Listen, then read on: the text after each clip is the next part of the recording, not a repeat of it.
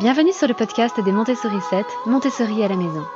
Je suis Anne-Laure Schneider, formatrice Montessori et maman de 5 enfants instruits en famille. Ma mission, c'est d'aider les parents, les assistantes maternelles, bref, tous ceux que dans notre communauté nous appelons des sourissettes, à mettre en pratique la philosophie Montessori chez eux, avec leurs enfants ou les enfants qu'ils gardent. Dans ce podcast, nous parlerons donc de pédagogie Montessori, mais aussi de discipline positive, d'instruction en famille, ce que l'on appelle aussi l'école à la maison, de co-schooling et de bien d'autres choses encore. Aujourd'hui, je souhaitais simplement répondre à la question que l'une d'entre vous m'a posée. Vous savez que j'ai mis en place un petit système où vous pouvez me poser des questions en me laissant un message vocal. Et comme ça, je peux intégrer votre question au podcast, ce qui rend les choses beaucoup plus sympathiques pour tout le monde. C'est Blandine qui a laissé ce message. Blandine qui est d'ailleurs l'une de mes récentes stagiaires et qui a très gentiment aussi laissé cet avis sur Apple Podcast. Euh, j'adore, nous nous lançons dans l'IEF et nous sommes très heureux d'être accompagnés par Anne-Laure. Ces podcasts m'accompagnent dans toutes mes tâches ménagères depuis quelques jours et c'est un pur bonheur. Merci Anne-Laure. Alors merci à toi Blandine, euh, Blandine qui euh, participe à plusieurs de mes formations maintenant. Et voilà, c'est formidable de voir les découvertes petit à petit de ces enfants dans les activités. C'est toujours une très très grande joie en tant que formatrice. Euh, mais Blandine avait une question la voici. Bonjour Anne-Laure, merci beaucoup pour tous ces podcasts. J'aimerais beaucoup avoir votre avis sur les écrans, savoir comment vous arrivez à gérer les différents âges. Euh, voilà, quel contenu pour quel âge, quelle durée pour quel âge. Est-ce que vous arrivez à faire des, séances familiales? Voilà, euh, j'espère que vous pourrez répondre à ces questions dans un prochain podcast. Merci beaucoup en tout cas pour tout. C'est donc la question que nous allons aborder aujourd'hui, comment gérer les écrans en famille, tout en sachant bien qu'il n'y a pas évidemment de réponse absolue, ce serait trop simple, mais peut-être que mon partage d'expérience pourra vous donner quelques idées et que nous pourrons ouvrir la discussion sur le groupe Facebook Le Terrier des Montessori 7, que je vous invite à rejoindre si vous n'en faites pas déjà partie. Avant ça, je voudrais simplement rebondir sur le podcast, euh, sur la capsule Montessori, le podcast numéro 6, que j'ai posté la semaine dernière, si je ne dis pas de bêtises, ou il y a deux semaines, où je vous demandais quel langage employer avec nos enfants. Et j'expliquais qu'il fallait évidemment faire très attention au langage que nous employons devant nos enfants. Eh bien, j'en ai fait l'expérience il y a encore euh, quelques jours, puisque, euh, vous voyez, on n'a jamais fini d'apprendre et on doit toujours faire attention. Euh, au moment où j'habillais ma fille qui a deux ans et demi, je lui ai proposé pour rigoler, je lui ai dit allez viens, je vais te faire un French tuck. Elle avait une jupe et un t-shirt et je lui ai fait un, French tuck. C'est euh, simplement une, bête tendance mode qui voudrait qu'on rentre simplement l'avant du t-shirt dans la jupe ou le pantalon et on laisse l'arrière en dehors. Et donc je appelé ça un French tuck en rigolant ma phrase n'était pas vraiment destinée à ma fille, mais à mon mari et à mes plus grands enfants qui se trouvaient à côté. Sauf que le lendemain, elle est venue, non pardon, pas le lendemain, euh, dans la journée, après être allée aux toilettes, elle est venue me voir pour que je lui fasse un tracteur. Elle a commencé à me parler de tracteur. Et je n'ai pas bien compris, et il faut dire qu'elle parle beaucoup, elle fait des phrases complexes, mais elle n'articule pas encore très bien. Elle n'a que deux ans et demi, et donc qu'est-ce qu'elle me raconte avec son tracteur?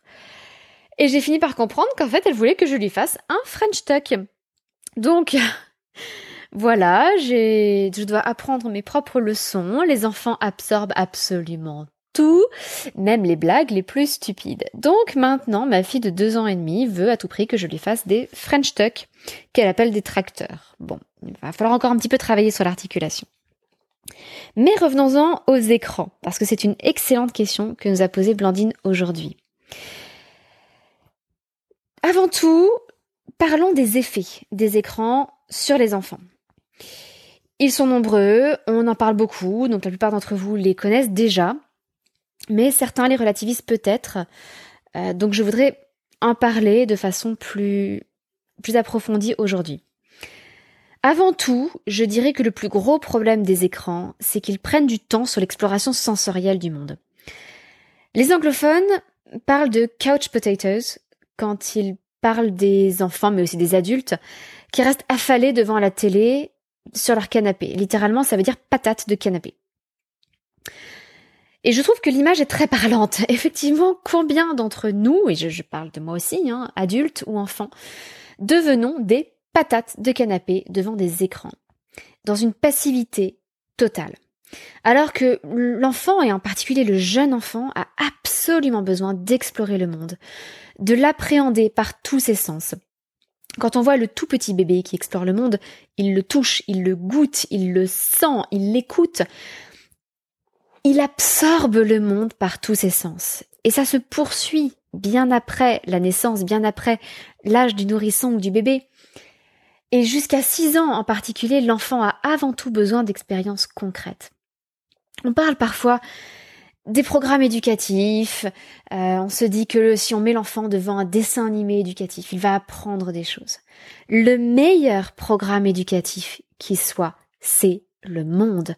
Offrons le monde à nos enfants plutôt qu'un simple écran virtuel. Quelques nuances aussi sur ces fameux programmes éducatifs qu'on veut proposer à nos enfants un peu plus grands. Il y a eu des expériences sur l'apprentissage des langues à travers différents supports.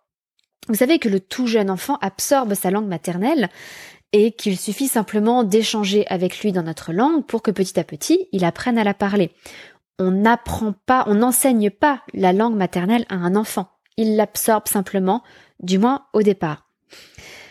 Eh bien, on a tenté une expérience avec le chinois en proposant à des enfants, ou bien, enfin suivant les, groupes d'enfants, ou bien d'interagir avec une personne qui parlait en chinois, ou bien d'avoir la même personne qui racontait les mêmes choses en chinois, mais où tout cela était rediffusé par un écran, et puis euh, des enfants à qui on ne proposait pas du tout de chinois.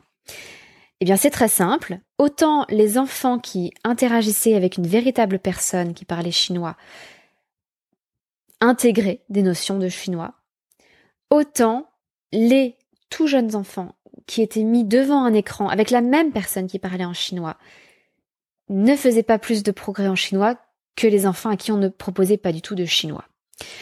Donc c'est quand même une expérience très révélatrice. Les enfants ont avant tout besoin de connexion, ont avant tout besoin d'interaction sociale, et c'est par cela qu'ils vont apprendre.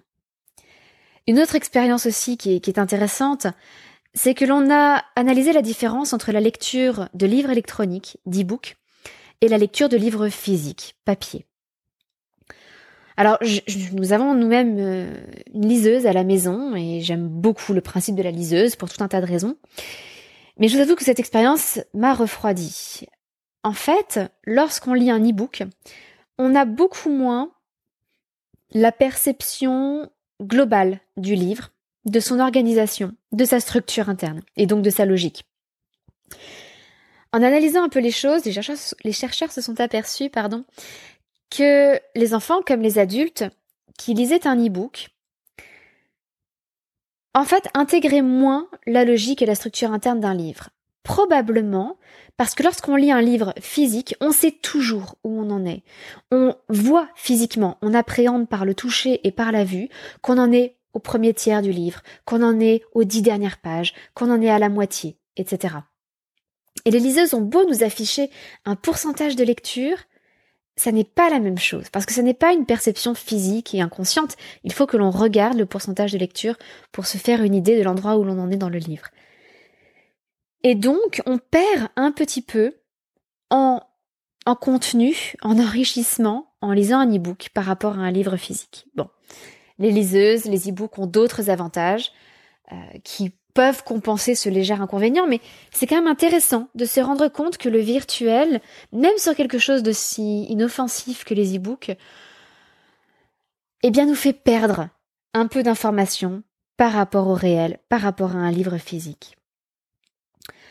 Autre, autres inconvénients des écrans, autres, autres effets des écrans, l'attention est divisée.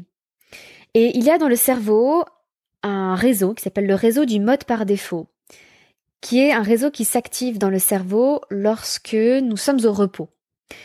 Nous sommes au repos, mais le cerveau continue à travailler. C'est le moment où il approfondit la pensée. Et malheureusement, lorsque nous sommes devant un écran, nous sommes sans arrêt en train de réagir des stimuli visuels. Et donc nous sommes sans arrêt dans un mode stimulus-réponse qui ne permet pas d'activer ce mode par défaut. Donc nous restons dans une pensée très superficielle, une pensée en mode zapping. Et euh, il n'y a que en activant ce réseau du mode par défaut que l'on peut réellement avoir des apprentissages solides. Donc c'est bien dommage parce qu'on reste sur une pensée très superficielle. Bon, les effets des écrans sur le sommeil sont aussi bien connus. On commence à, savoir que la lumière bleue a des effets nocifs sur l'endormissement. Alors c'est particulièrement vrai pour les collégiens, les lycéens, qui traînent sur leur smartphone jusqu'à des, heures indues, euh, ou simplement qui regardent trop d'écrans juste avant de se coucher et qui ont des difficultés d'endormissement. J'aimerais aussi vous mettre en garde contre la publicité. Que ce soit sur la télé, que ce soit sur YouTube, que ce soit sur Internet, la publicité est partout présente. Et un, elle peut présenter des contenus qui ne sont pas adaptés à l'âge de l'enfant. Si vous avez déjà euh, fait cette expérience, je ne sais pas, euh, d'aller acheter un soutien-gorge sur un site de lingerie et puis soudain de ne voir apparaître que des pubs pour des soutiens-gorge partout sur vos écrans, ça peut être gênant, euh, surtout si vous avez des adolescents par exemple. Et au-delà de ça, les enfants se retrouvent absorbés, complètement captés par la publicité. Euh, publicité qui encore une fois n'est pas forcément adaptée à leur âge. Ça m'a toujours frappé dans les cinémas de voir que les publicités avant les films pour enfants, avant les dessins animés, n'étaient souvent pas du tout adaptées à leur âge, avec parfois aussi des bandes annonces pour des films violent, juste avant des dessins animés pour tout jeunes enfants. Donc attention évidemment à la publicité. Je vous disais tout à l'heure aussi que les écrans privaient le jeune enfant d'une exploration sensorielle du monde réel. C'est d'autant plus gênant qu'avant 6 ans, et j'en parlais récemment euh, dans le podcast Maria Montessori et les animaux qui parlent, euh, qui est le podcast numéro 8. Si vous voulez vous y référer, je vous parlais de l'imagination, de l'imaginaire, et je vous expliquais combien la distinction entre réel et imaginaire était encore en construction avant 6 ans. Et que parfois, même après 6 ans, elle restait encore assez floue. Eh bien, chez un très jeune enfant, s'il voit une image sur un écran, il ne va pas faire la différence avec le réel, puisque cette image, il la voit, il la perçoit par ses yeux, pour lui c'est quelque chose de réel. Donc on va renforcer cette confusion entre le réel et l'imaginaire en soumettant l'enfant à trop d'écran. Bon, il y a d'autres dangers encore, dangers d'obésité, de dépression, euh, d'anxiété aussi. Et puis, euh, chez les adolescents, avec le jeu vidéo, avec Internet. On peut se dire qu'il développe une pensée qui peut être intéressante, avec une très grande réactivité, du multitâche, une pensée rapide, mais ça se fait aussi au détriment de la pensée plus profonde, et au final, c'est une pensée qui est soumise sans arrêt au zapping. Le, le plus gros danger des écrans, à mon sens, mais qui pourtant n'a pas été vraiment validé scientifiquement, c'est l'addiction aux écrans. Quand je vous dis que ça n'est pas défini scientifiquement, c'est parce que, euh, en fait, on a, c'est assez récent que l'on parle d'addiction pour autre chose que les drogues dures, l'alcool, le tabac, des choses comme ça. Et on a commencé à parler de l'addiction au jeu, d'argent, de l'addiction au sexe, de l'addiction alimentaire. Et on peut aussi parler d'addiction aux écrans. Mais ça n'a pas encore été validé. Il n'y a pas de consensus général scientifique sur le sujet. L'une des raisons profondes, c'est que chez l'adulte, il y a un, système de récompense et de dépendance qui se détraque, alors qu'en fait, chez le jeune enfant et l'adolescent, ce système est encore en construction. Donc il est difficile pour les scientifiques d'affirmer qu'il s'agit vraiment d'un comportement addictif ou simplement d'un comportement excessif dans un système encore en construction. Malgré tout, c'est vraiment quelque chose que j'observe. Lorsque les enfants ont des doses d'écran plus importantes que d'habitude, ou simplement des doses d'écran importantes, ils finissent par devenir complètement accros. Et à quoi est-ce qu'on le mesure? J'estime personnellement que la meilleure des mesures, c'est lorsque les enfants nous réclament des écrans. Tous les enfants vont être différents en la matière. Tout comme certains adultes ont une addiction pour le tabac. Personnellement, je n'ai aucune attirance pour le tabac, je n'ai jamais fumé de ma vie, ça ne me tente absolument pas. Certains adultes ont une addiction envers l'alcool. Je bois de temps en temps un verre de vin, un verre d'apéritif, mais je n'ai aucun problème à arrêter quand je suis enceinte, quand j'allaite, je n'ai aucun risque d'addiction envers l'alcool. En revanche, en ce qui me concerne personnellement, je suis davantage susceptible d'avoir une addiction alimentaire. Eh bien, c'est pareil chez les enfants. Vous allez avoir des enfants qui vont être très attirés par la nourriture, d'autres très attirés par tout un tas de choses, et certains enfants qui vont être tout particulièrement attirés par les écrans. Et pour qui une toute petite dose d'écran, mais régulière, va créer une addiction très forte. Chez d'autres enfants, au contraire, ils peuvent supporter une certaine dose d'écran sans devenir accro pour autant.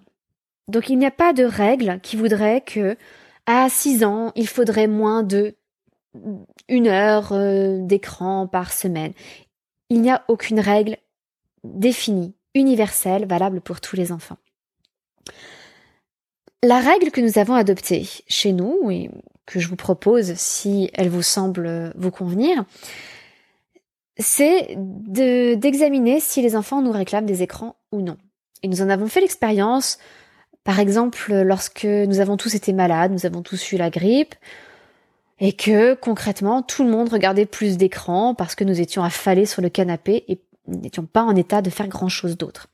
Eh bien, une fois guéris, dans les semaines qui ont suivi, tous les jours, les enfants réclamaient de regarder un film. Pour nous, cela a été un signal d'alarme. Et nous avons donc décidé de faire en quelque sorte une cure de désintox.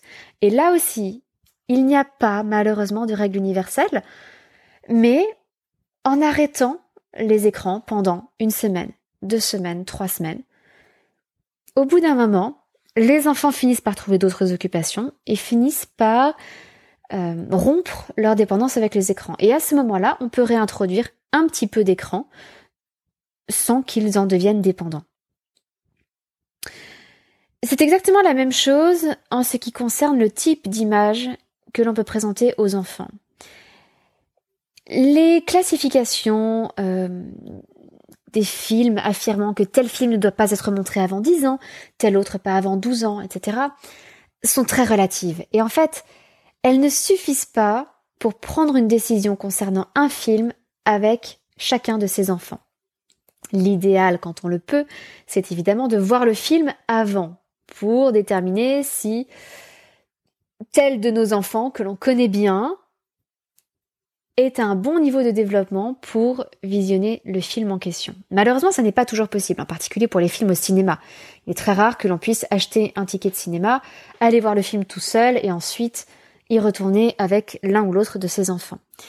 Alors, si jamais on se retrouve à montrer un film qui crée un petit traumatisme chez l'enfant, s'il en fait des cauchemars, il faut en parler, il faut expliquer, il faut écouter, il faut accueillir les émotions et c'est par la parole que petit à petit l'enfant va se libérer de ces images-là. Il ne faut pas dramatiser, on s'en remet. Euh, voilà, ne culpabilisez pas si ça vous arrive de montrer des images trop violentes à l'un de vos enfants. Parce qu'encore une fois, ces images seront peut-être trop violentes pour votre enfant de 6 ans et pas pour votre enfant de 4 ans à côté ça n'est absolument pas universel et ça n'est pas spécialement lié à l'âge. En fait, tous les enfants et tous les adultes, de la même façon, n'ont pas le même rapport de distanciation par rapport aux images qu'ils voient. Certains adultes ne supportent pas de regarder un film d'horreur. Pourquoi? Parce que pour eux, c'est trop réel.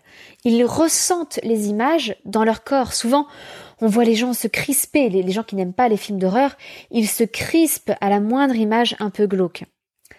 Euh, d'autres personnes, alors j'en fais partie, ont une grande distanciation devant les images. Si je vois du sang couler à l'écran, ça m'est totalement indifférent. Ça ne veut pas dire que je ne vais pas euh, crier de peur parce que je suis soudain surprise dans, dans un film par un rebondissement. Mais globalement, j'ai une grande distanciation par rapport à l'horreur. Ça n'est pas le cas de tout le monde. Et donc il faut vraiment tenir compte de, du rapport de distanciation de chacun de nos enfants par rapport aux images.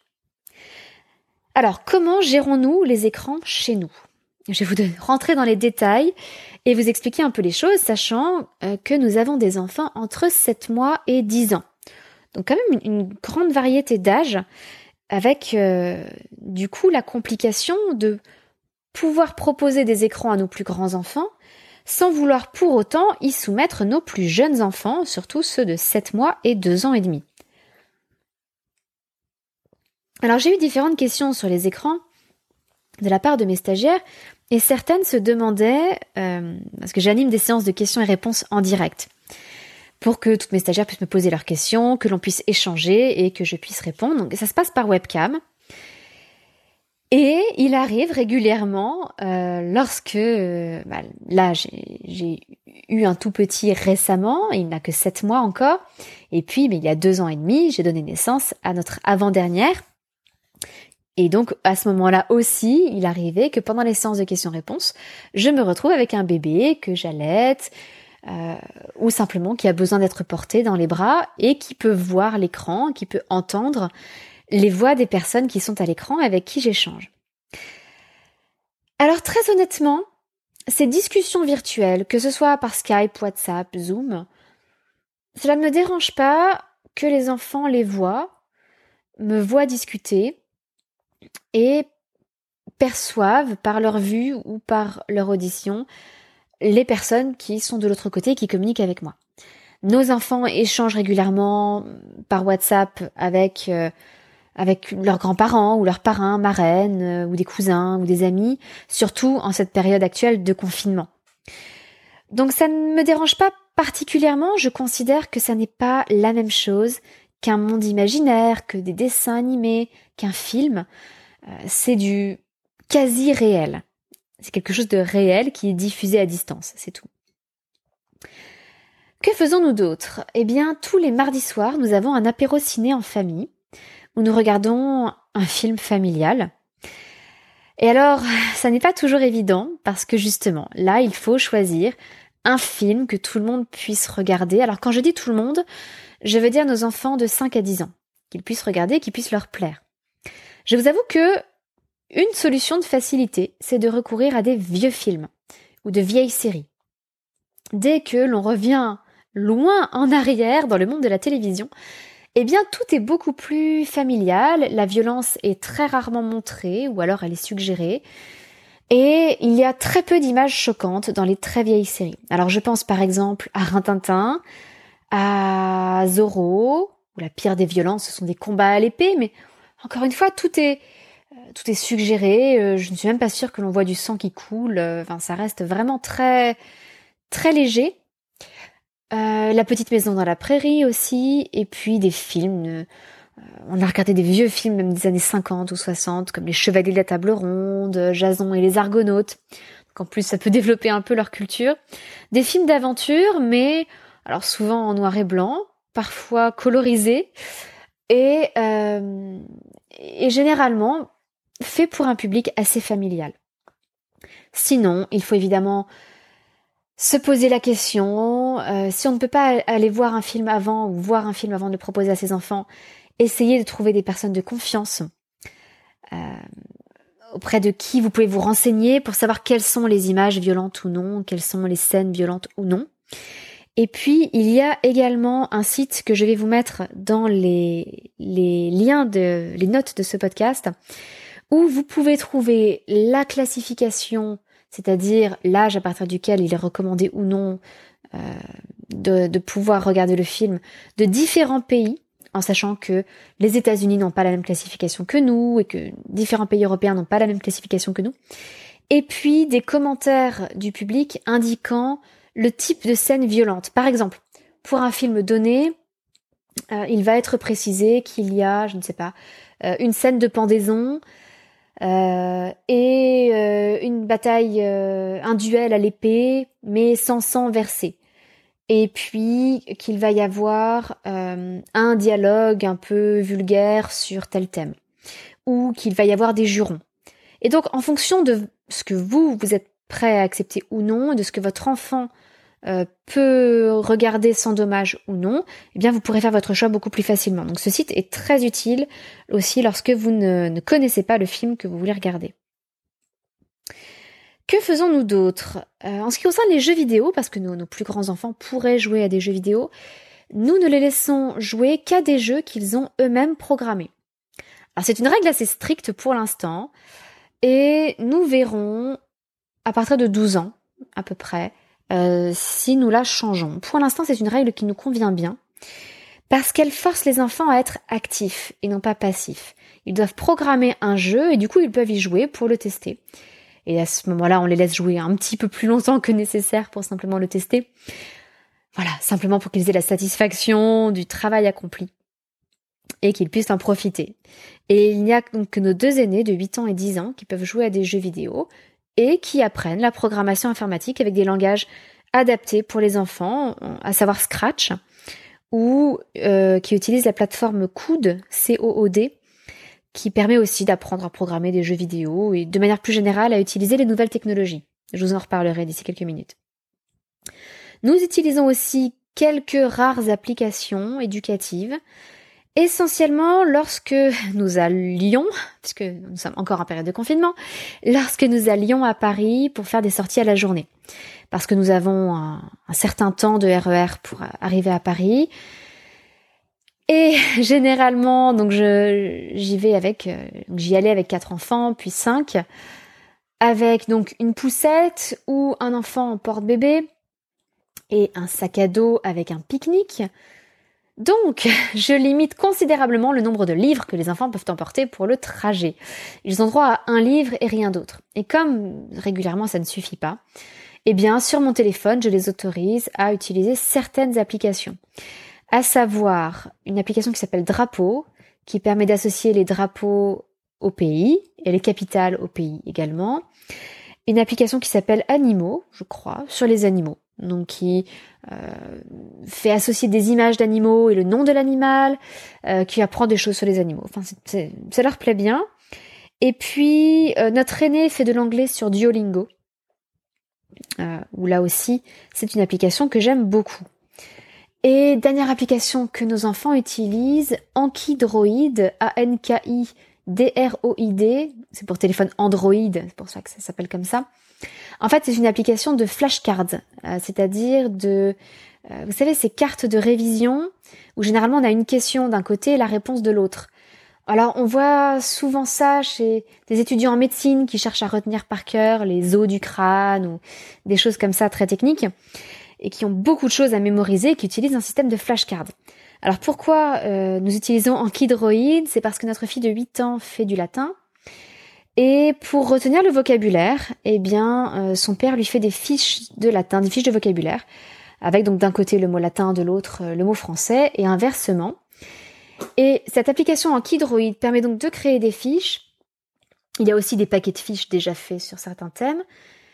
Et elle utilise le système de répétition espacée. C'est-à-dire que l'enfant, ou l'adulte, hein, va s'entraîner sur une fiche. S'il y arrive, elle lui sera reproposée sous un intervalle relativement court, puis sous un intervalle de plus en plus long. S'il n'y arrive pas, la fiche lui sera reproposée assez rapidement jusqu'à ce qu'il y arrive bien. Donc ça automatise la, répétition des fiches et du travail d'entraînement. Donc ça permet de faire un, bon entraînement à la mémorisation. Euh, voilà. En s'épargnant un système compliqué de fiches qu'il faudrait classer, transporter, etc. Donc nous utilisons Duolingo, Drapeau, Animaux et Ankydroid. Nous utilisons aussi, comme je vous le disais, la plateforme Coude pour apprendre à se servir des technologies, puisqu'elle nous permet, donc ça permet aux enfants d'apprendre à programmer, même si nous utilisons aussi tout simplement Scratch. Il y a beaucoup de livres qui existent avec des tutoriels pour créer des jeux vidéo sous Scratch.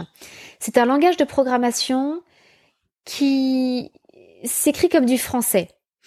Il n'y a pas de code très compliqué, et le principe est que l'on déplace des bouts de code euh, déplace des blocs de code en fait pour former un programme. Et je trouve, alors moi-même qui ai une formation scientifique et en particulier euh, mathématiques et informatique, je trouve que c'est vraiment une excellente introduction à la programmation, à la logique. Et puis ça leur apprend, lorsqu'ils testent leur programme, que la machine ne fait jamais d'erreur. La machine ne fait que ce qu'on lui dit de faire. Et donc s'il y a une erreur dans le programme, ça n'est pas que la machine se trompe, mais qu'ils ont eux-mêmes commis une erreur dans le programme. Et ça leur apprend à dépister cette erreur, ce que je trouve extrêmement intéressant pour eux. Euh, on peut faire plein d'autres choses pour apprendre à se servir des technologies. Sur Coude, euh, ils peuvent apprendre par exemple à faire des recherches sur les moteurs de recherche. Et je trouve que cela va avec un apprentissage du sens critique. Pour l'instant, les enfants ne font pas de recherche sur Google sans moi. Et j'essaie de leur apprendre à extraire des informations correctement d'Internet. Par exemple, prenez Wikipédia. Tout sur Wikipédia n'a pas la même valeur. Il y a des contenus qui sont discutables, qui ont des bannières, qui sont euh, en cours de construction, si vous voulez, qui ne sont pas bien établis. Et puis, il y a des articles qui sont notés comme étant des articles de qualité, qui sont bien établis. Par exemple, si vous cherchez un article sur Mozart, par exemple, il n'y a pas ou presque pas de discussion sur l'article Mozart. C'est un article d'une très grande qualité encyclopédique et on peut donc s'y référer. Mais vous savez que sur Wikipédia, il y a par exemple plusieurs astuces, plusieurs, euh, plusieurs moyens d'obtenir plus d'informations et de développer notre esprit critique. Par exemple, vous avez la page de l'article, mais il y a toujours une page discussion qui est associée. Et c'est toujours très intéressant d'aller voir sur la page discussion parce que dès qu'on a un sujet polémique, eh bien, on peut voir la polémique se dérouler sur la page discussion et voir quelles ont été les hésitations des auteurs, euh, les, éditions de l'article qui ont été faites. Et on apprend donc beaucoup de choses rien que par la page euh, discussion sur Wikipédia. C'est aussi très intéressant lorsque l'on connaît plusieurs langues de comparer les articles dans plusieurs langues. Je fais souvent des recherches sur Wikipédia en français et en anglais en parallèle.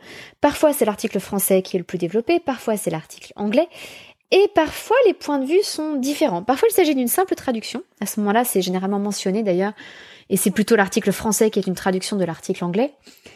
Et c'est spécifié en haut euh, en disant cet article est une traduction de l'article anglais, etc. Mais c'est souvent très intéressant aussi pour décrypter les différences de perception culturelle sur un même sujet. Donc tout ça, nous essayons de le transmettre à nos plus grands enfants.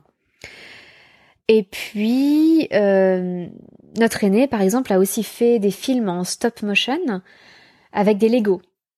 Donc, il euh, préparait une scène avec les Legos, puis il prenait une photo. Il déplaçait légèrement un Lego, il reprenait une photo, il redéplaçait, etc. Et lorsque vous mettez toutes ces images bout à bout et que vous les passez rapidement, cela forme un film. C'est d'ailleurs le principe des dessins animés, en fait. Les dessins animés ne sont qu'une succession d'images euh, et il y a encore un certain nombre de dessins animés qui sont faits en stop motion avec des petites figurines en pâte à modeler que l'on déplace petit à petit. En fait, à chaque fois que l'enfant peut être acteur devant les écrans, c'est bien plus profitable que lorsqu'il reste passif. Les enfants regardent aussi de temps en temps des documentaires, mais grosso modo, nous limitons les écrans à l'apéro ciné du mardi soir, où nous regardons entre trois quarts d'heure et une heure de film en famille, un film familial. Alors nos deux plus jeunes enfants sont présents à ce moment-là. Comme il s'agit d'un apéro, d'un apéritif dînatoire, notre fille de deux ans et demi est généralement bien plus préoccupée par l'apéritif que par le film, donc elle regarde très peu l'écran. Nous essayons de la distraire autant que possible de l'écran.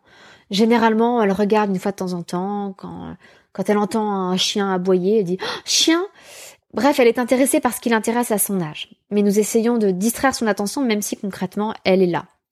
Et puis pour notre petit bébé de 7 mois, eh bien, nous essayons le plus possible de le coucher pendant ces temps-là.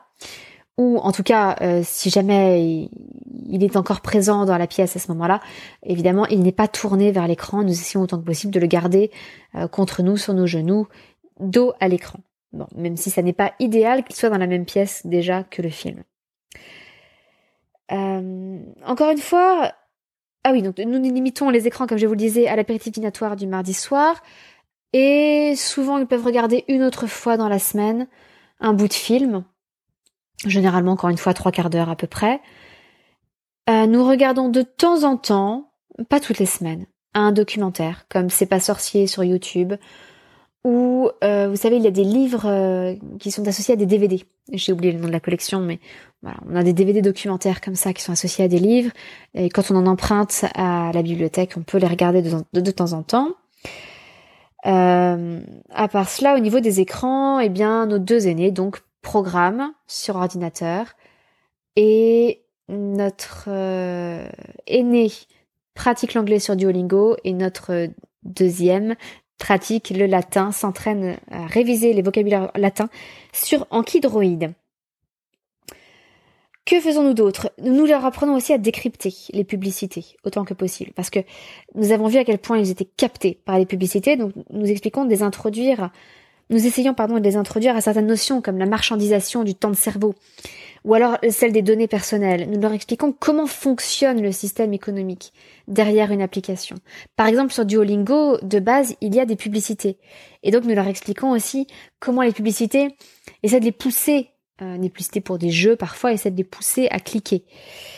Euh, et je pense que de manière générale, c'est l'autorégulation et l'éducation qu'il faut privilégier avant la répression, l'interdiction, ou les logiciels de contrôle parental. Alors, les logiciels de contrôle parental sont une très belle invention, hein, je ne dis pas le contraire, mais c'est totalement inefficace si ça n'est pas accompagné d'éducation et de confiance et de dialogue entre les parents et les enfants. Parce que ne vous faites pas d'illusions. Les enfants vont très vite savoir contourner un logiciel de contrôle parental. Très vite, ils, ils nous domineront en ce qui concerne les technologies, et donc il ne faut pas trop compter sur des logiciels extérieurs que nous maîtriserons moins bien que nos enfants pour limiter leur temps d'écran et l'effet des écrans sur eux. Donc il vaut mieux éduquer, apprendre aux enfants à se servir de ces technologies plutôt que de simplement les interdire. Je voulais aussi partager avec vous quelques critères. Alors nous n'avons pas encore d'adolescents, mais euh, il y a une, euh, un avis de l'Académie des sciences qui a été rendu en, en 2013 et qui donne quelques critères intéressants pour les adolescents euh, des critères qui peuvent savoir s'il y a raison de s'alarmer ou pas. Est-ce que l'adolescent joue avec des amis qu'il retrouve dans la vie réelle? Si c'est le cas, c'est bon signe. Ça veut dire qu'il a une vie sociale en dehors et qu'en fait, la vie virtuelle, les jeux en réseau, etc. ne sont qu'un prolongement de cette vie sociale réelle. C'est donc un effet beaucoup moins néfaste que s'il s'enfermait dans le pur virtuel. Est-ce que l'enfant, euh, l'adolescent, a une activité de création d'images ou de films? Est-ce qu'il est acteur? Est-ce qu'il produit lui-même du contenu, des choses? C'est exactement la même différence qu'entre jouer à un jeu vidéo et le programmer. C'est très très différent. Et dernier critère, est-ce que l'enfant, l'adolescent a le désir de se tourner vers des professions liées aux écrans? À ce moment-là, s'il y passe beaucoup de temps, on peut se dire que ça n'est pas pour fuir, que ça n'est pas par addiction, mais que c'est simplement en vue d'un projet professionnel construit. Bon. Ça fait beaucoup de choses que, que je partage avec vous aujourd'hui. Je sais que ce podcast est assez long par rapport à, à ce que je voudrais faire d'habitude le mardi. Mais le dernier point que je voudrais aborder, c'est nous-mêmes. Car nous sommes le premier modèle devant nos enfants et nous-mêmes pouvons facilement devenir accros à nos smartphones, à nos ordinateurs, à notre télé.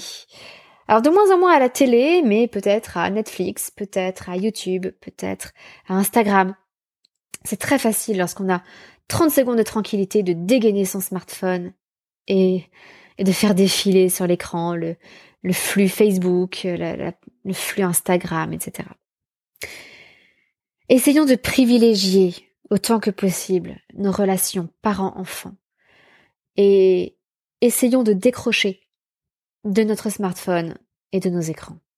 Je sais que c'est difficile. Moi-même, mon métier consiste essentiellement à passer ma vie devant les écrans, puisque je propose des formations en ligne, puisque je suis présente sur les réseaux sociaux pour mon travail. Et honnêtement, si ça n'était pas pour mon travail, je crois que je, ne serais... Je serais peut-être sur Instagram, et encore, je ne suis même pas sûre. Euh, en tout cas, je ne serais plus sur, probablement plus sur Facebook. C'est un excellent outil d'échange. Je suis sur plusieurs groupes d'échange avec euh, des montessoriens, des éducateurs, avec euh, des parents. C'est très enrichissant. On y trouve des informations qu'on ne trouve nulle part ailleurs parce qu'elles permettent un échange d'expériences, ce qu'on ne peut pas euh, seulement obtenir par des livres ou par des recherches sur Internet. Malgré tout, c'est très addictif et cela pose un problème quand les enfants nous voient sans arrêt devant les écrans. Alors j'ai deux pistes à vous proposer pour essayer, euh, et je suis la première concernée comme je vous le disais, hein, de réguler notre consommation d'écran. La première chose, ce serait de prendre conscience du temps que nous passons dessus. Euh, j'ai des amis qui ont développé une application il y a quelques années qui est remarquable, que j'ai pu tester moi-même, qui s'appelle Smarter Time. Et cette application permet d'enregistrer tout le temps que nous passons sur des applications, par exemple Facebook, Instagram, etc., sur notre téléphone, mais également sur le PC. Et elle permet aussi plus, de manière plus générale, de suivre l'utilisation que nous faisons de notre temps avec un système de géolocalisation assez précis. Euh, qui permet par exemple d'enregistrer que si vous êtes dans votre salon, euh, c'est que vous êtes en train de regarder la télé, ou si vous êtes dans la cuisine, si vous êtes en train de préparer le repas, et que si vous êtes au bureau, c'est que vous êtes en train de travailler. Donc c'est assez sympathique. Euh, et ça permet de prendre conscience du temps réel que l'on passe sur les écrans. Parce que ne vous faites pas d'illusions. Vous sous-estimez le temps que vous passez sur les écrans. J'en ai fait l'expérience. J'ai utilisé Smarter Time pendant une semaine. Et voilà, euh, quand on a l'image que nous renvoie le miroir n'est pas forcément très flatteuse, mais au moins elle nous permet d'avancer et de partir sur de véritables données. Et puis l'autre piste que je vous propose d'explorer, mais si vous êtes là, vous la connaissez probablement déjà, c'est l'utilisation des podcasts. Les podcasts sont une solution vraiment intéressante et c'est pour cela que j'ai choisi ce format. Parce que nous pouvons très bien mettre un casque sur nos oreilles et pendant qu'on passe aspirateur, écouter un podcast. On peut très bien aller courir et écouter un podcast. Et nos enfants peuvent nous voir écouter un podcast. Ils voient qu'on a un casque sur les oreilles, mais ils peuvent quand même nous parler et on peut arrêter. Et ils nous voient actifs en même temps. Ils ne nous voient pas complètement passifs comme des patates de canapé, comme je vous en parlais au début de ce podcast. Simplement à recevoir, à accueillir des images, à être soumis à l'écran. Donc j'avais pensé à un moment euh, renforcer ma chaîne YouTube. J'ai quelques vidéos sur YouTube pour des choses qui ont besoin d'un support visuel. Mais de manière générale, je n'aime pas ça déjà parce que ça prend énormément de temps d'éditer des vidéos et que je préfère le faire pour mes formations en ligne que pour une chaîne YouTube. Mais aussi parce que je pense que ce n'est pas le format idéal pour des parents aujourd'hui. Voilà, euh, donc nous avons parlé aujourd'hui des effets des écrans, de l'addiction aux écrans, de la façon dont on gérait les écrans chez nous concrètement, que ce soit la télévision ou le, euh, le choix des films, euh, l'utilisation de l'informatique, etc. Et puis enfin nous-mêmes, comment nous nous autorégulons devant les écrans. Alors comme souvent à la, fin d'un podcast, j'aime bien vous, vous partager un peu les activités que nous faisons avec les enfants en particulier dans le cadre de l'instruction en famille Montessori. Et je vous avoue que la matinée a été très, très difficile. Parce que j'ai voulu apprendre à notre aîné François à faire du crochet au doigt. C'est une excellente activité, c'est exactement comme du crochet, mais avec de la grosse laine, et on le fait avec les doigts directement. Un peu comme le tricot à bras, on fait du crochet au doigt. Et donc j'ai voulu lui apprendre à faire du crochet au doigt et sa sœur Elisabeth a voulu aussi que je lui apprenne à faire du crochet au doigt. Donc j'ai essayé d'apprendre à deux enfants en même temps. Leur frère de 5 ans, Stanislas, voulait également apprendre. Alors le crochet au doigt était encore trop compliqué pour lui. J'ai essayé de lui apprendre à faire du tricot, mais c'est trop compliqué pour lui. Euh, on a envisagé le tricotin, mais je n'ai pas retrouvé de pelote de laine plus fine sur le moment. Sachant que j'étais encore en train d'apprendre à mes deux aînés à faire du crochet au doigt, que je devais régulièrement leur expliquer les instructions euh, pour l'étape suivante. Et puis, évidemment, c'est le jour où j'avais proposé, euh, enfin, j'avais essayé euh, une, technique avec notre petite fille de deux ans et demi, en supprimant la couche dans la journée et en la laissant simplement en vêtements sans couche, pour qu'elle fasse bien l'expérience de, ce qu'est euh, la continence ou non, qu'elle soit en accord avec ses perceptions, voilà, qu'elle soit en, en lien avec ses perceptions. Mais donc évidemment, il y a eu un premier accident à nettoyer. Le tout avec un petit bébé qui avait beaucoup besoin des bras aujourd'hui. Et euh, avec Stanislas, nous avons fini par trouver quelque chose qui lui convenait pour l'instant, à savoir feutrer la laine. Bon, autant vous dire que c'était sportif et que je suis sortie de là absolument épuisée. Donc plus jamais, et si je peux vous donner un conseil, c'est n'apprenez une technique créative qu'à un seul enfant pendant une séance de travail et dites aux autres que leur tour viendra plus tard. Voilà. Mais toutes ces activités, ça peut paraître étrange qu'on fasse ça pendant nos temps de travail, mais en fait, elles présentent un grand intérêt. Un grand intérêt au niveau de la motricité fine, évidemment. Le feutrage de la laine, par exemple, pour Stanislas, ça l'aide à développer la pince des trois doigts, pince de l'écriture, ça l'aide à renforcer les muscles de sa main, parce qu'il est en train d'écrire avec un crayon. Et donc, ça, ça l'aide à se muscler sans avoir à faire des pages et des pages d'écriture, ce qui serait absolument rébarbatif. En même temps, ça donne un exutoire créatif euh, et artistique aux enfants. Et puis, euh, le fait de faire un ouvrage, ça développe des qualités qui sont très importantes de manière générale dans la vie et particulièrement pour les apprentissages plus académiques, à savoir la persévérance et le fait d'aller au bout des choses, de ne pas laisser quelque chose en suspens. Lorsqu'on va au bout d'une feuille d'exercice à l'école, bon, on a la satisfaction d'avoir rempli sa page, mais ça reste assez abstrait. Alors que lorsque vous finissez un ouvrage, euh, moi-même j'ai fini là parce que j'ai dû apprendre le crochet au doigt. Je ne savais pas faire du crochet au doigt jusqu'à il y a quelques jours, donc j'ai appris avant de pouvoir apprendre aux enfants, et donc j'ai réalisé un petit panier avec des anses en crochet au doigt. Eh bien la satisfaction d'avoir un objet concret que l'on peut saisir entre ses mains, que l'on peut toucher, est bien plus forte que la satisfaction un peu abstraite de cocher une tâche sur une, sur une liste de choses à faire. Et donc, on développe un cercle vertueux, à savoir que l'enfant va s'entraîner, va faire quelque chose de long, il va développer sa persévérance et à la fin, il va avoir une récompense de dopamine en ayant son objet entre les mains. Il va avoir la satisfaction du travail accompli. Ce qui va renforcer sa motivation pour faire d'autres ouvrages, persévérer, aboutir à un résultat, pouf, shoot de dopamine. Et on revient à notre cercle vertueux permanent. Une fois que l'enfant a développé ses capacités de persévérance, de concentration, d'attention, et vraiment le fait d'aller au bout des choses, eh bien toutes ces capacités, il peut les utiliser aussi dans le domaine plus académique, plus scolaire. Et donc, lorsqu'on déplore le manque de concentration, le manque d'attention d'un enfant, ça peut être une piste d'aller explorer les loisirs créatifs, les activités manuelles. Tout est valable, tout est intéressant. Je feutrer la laine, le tricotin, euh, tricoter, faire du crochet au doigt, faire du crochet tout court, faire de la couture, faire de la broderie. Ça, ça n'est que pour le fil et la laine. On peut aussi faire quoi Du macramé, de l'origami.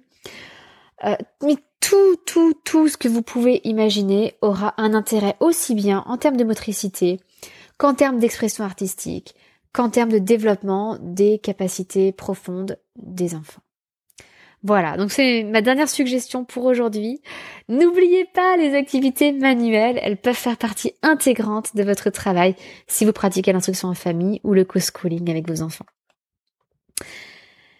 Eh bien, je vous laisse pour aujourd'hui. Je vous rappelle simplement le grand concours que j'ai organisé pour le lancement de ce podcast. N'oubliez pas d'aller mettre une note et un avis sur Apple Podcast ou iTunes si vous avez un PC et que vous n'avez pas d'appareil euh, Apple. Il a déjà une trentaine d'avis. N'oubliez pas de mettre une note et un avis. Parce que je vais tirer le gagnant au sort parmi les 100 premiers avis et que je ne peux pas tirer au sort parmi des notes qui sont totalement anonymes mais voilà, parmi lesquelles je ne peux tirer personne au sort. Et donc je mets en jeu deux jeux de société que nous aimons énormément à la maison. Le jeu Dynastie, le temps des Mérovingiens et le jeu euh, Mystique, les Saints de la Légende dorée, qui sont deux jeux des éditions de la Caverne, que je vous recommande chaudement, même si je n'ai aucune affiliation avec eux. Euh, nous sommes simplement des fans de la première heure, puisque nous avons tous leurs jeux et nous en offrons régulièrement pour les anniversaires des amis des enfants. Eh bien, je vous souhaite une bonne journée et je vous dis à jeudi pour notre capsule Montessori qui sera beaucoup plus courte que cet épisode-ci. À bientôt, votre petite sourisette, Anne-Laure.